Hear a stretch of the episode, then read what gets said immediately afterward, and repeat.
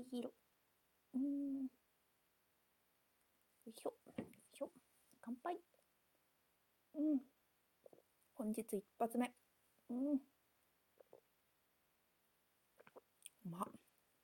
おいしい。いやー。美味しいですね。今日はなんと珍しいオートミールスタウト、原産国カナダっていうことですけど、むっちゃねかわいい猫のね、何これ、漫画かな、ラベルになってるんですよ。なんと 473ml、 素晴らしい。ラッセルブリューイングって書いてる。ブリュワリーじゃなくていいのこれ、ブリューイングでいいの？ちょっとよくわかんない。うまい。なんか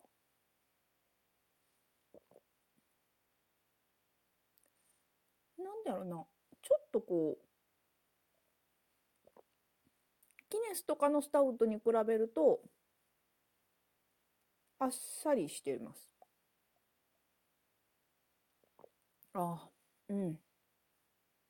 後味がすごいちょっとチョコっぽい、モカっぽいのがふわっとくる。美味しい。麦芽の他にオーツフレークと大麦、ホップが使われてるってことですね。これこの猫のラベルでこうジャケ買いしますよね。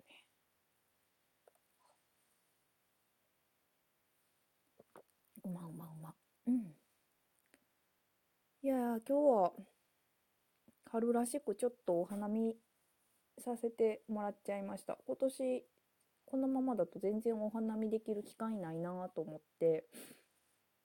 でなんとね、今年割とまだ桜が咲いてない時期に、このままいたらお花見できる日あんまないねとかいう話、馬やんにしてたんです。そしたら、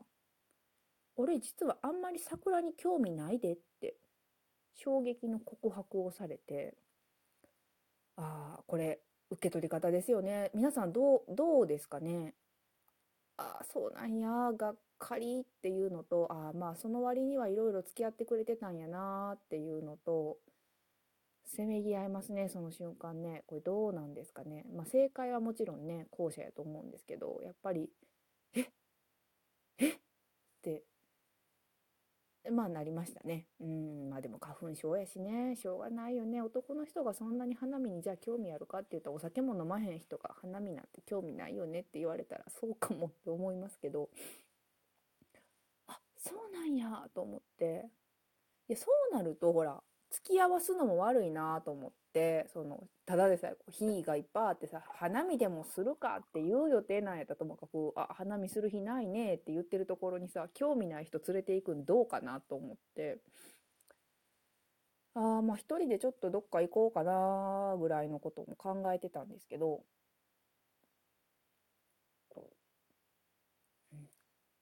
ちょっとねあえてこうお花見スポットを通ってみるとか、その程度のことはしてたんですよ。でもなんかこう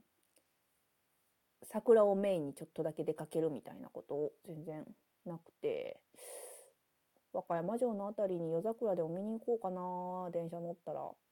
夜一人で出たら行けるなとか、友達に声かけようかなとかいろいろ考えてたんですけど、ちょうどポコッとね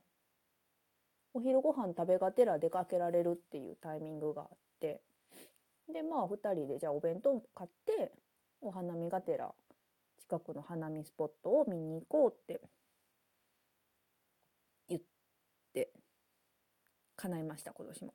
でもよく考えたら、ここ数年特に引っ越してからのお花見ってだいたいご近所さんとか遊びに来てくれはった方とか人と一緒に行ってたから、2人でお花見するのすごい久しぶりでしたね。お弁当食べてっていうほんと短い間やったんですけど、すごい良かった。ちょうどタイミング的にもこの日しかお天気と自分たちの予定とっていうのを考えた時に、この日しかないねっていう時に行ったんですけど、結果ね花見の咲き具合もバッチリ満開で、やいらじでもちょこちょこ言うてますが、うちのあたりはうまいこと言ったら桃のお花と桜のお花が同時に見れるタイミングがあるんですけど、今日まさにそれでしたね。やったー。桃の花は桜の花よりもちょっと濃いピンクですごく綺麗なんですけど、やっぱり花を見るために植えてるんじゃなくて、桃を収穫するために植えてるので、なんていうんですかね、ともすればこう咲き具合まだ早いとかもう終わり気味とかいうそのタイミング次第ではちょっとこう桜よりもスカスカに見えちゃうんですよね、ピンク色が。ただもう抜群の満開の時って一面こう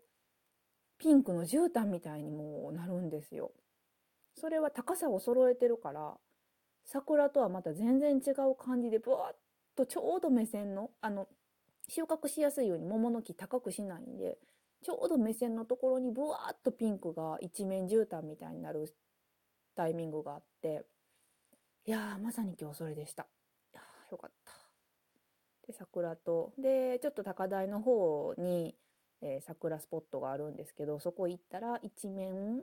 桜、目の前には桜、視線を下に向けると一面ピンク色の桃の絨毯と大きな木の皮が流れる様子みたいなね、まあ、毎年最近言ってますけど、今年もいいお花見させてもらいました。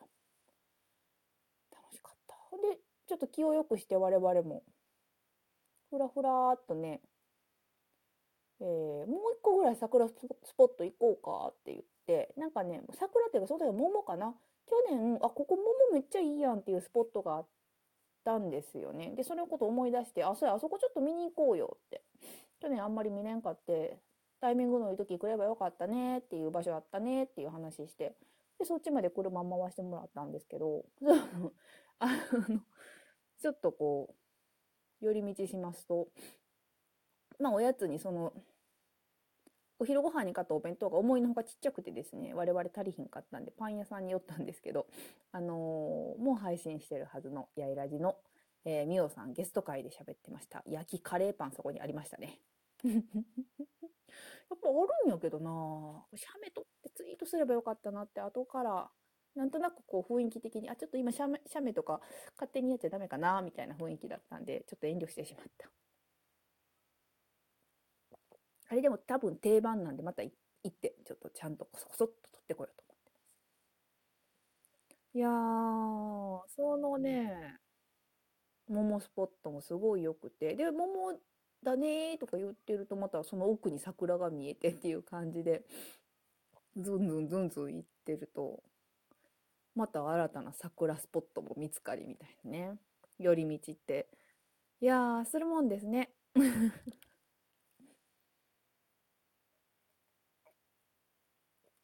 なんか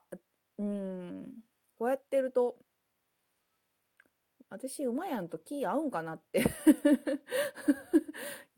思うこともあるんですけど気合うとこはむっちゃ合うし、でも桜備えそうか好きじゃなかったんかっていうのはね、今年の割と衝撃ですよ私の中で。でも確かにな、まあなんか風景とかに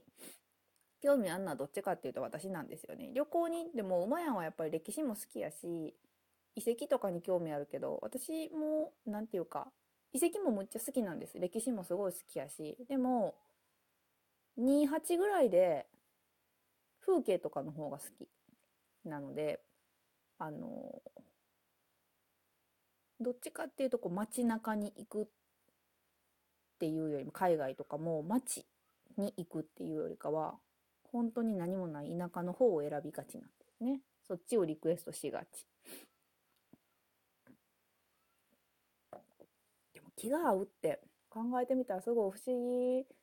議ですよね。私割とこう誰とでもなんていうかな、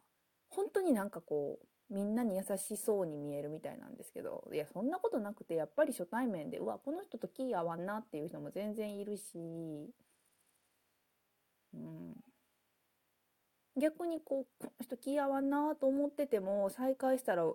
っちゃ気合うやんみたいなね場合もありますし、気が合うって結構不思議ですよね。何なんかなと思うけど、愛情ってことなんかな。なんかポッドキャスト界隈でも本当に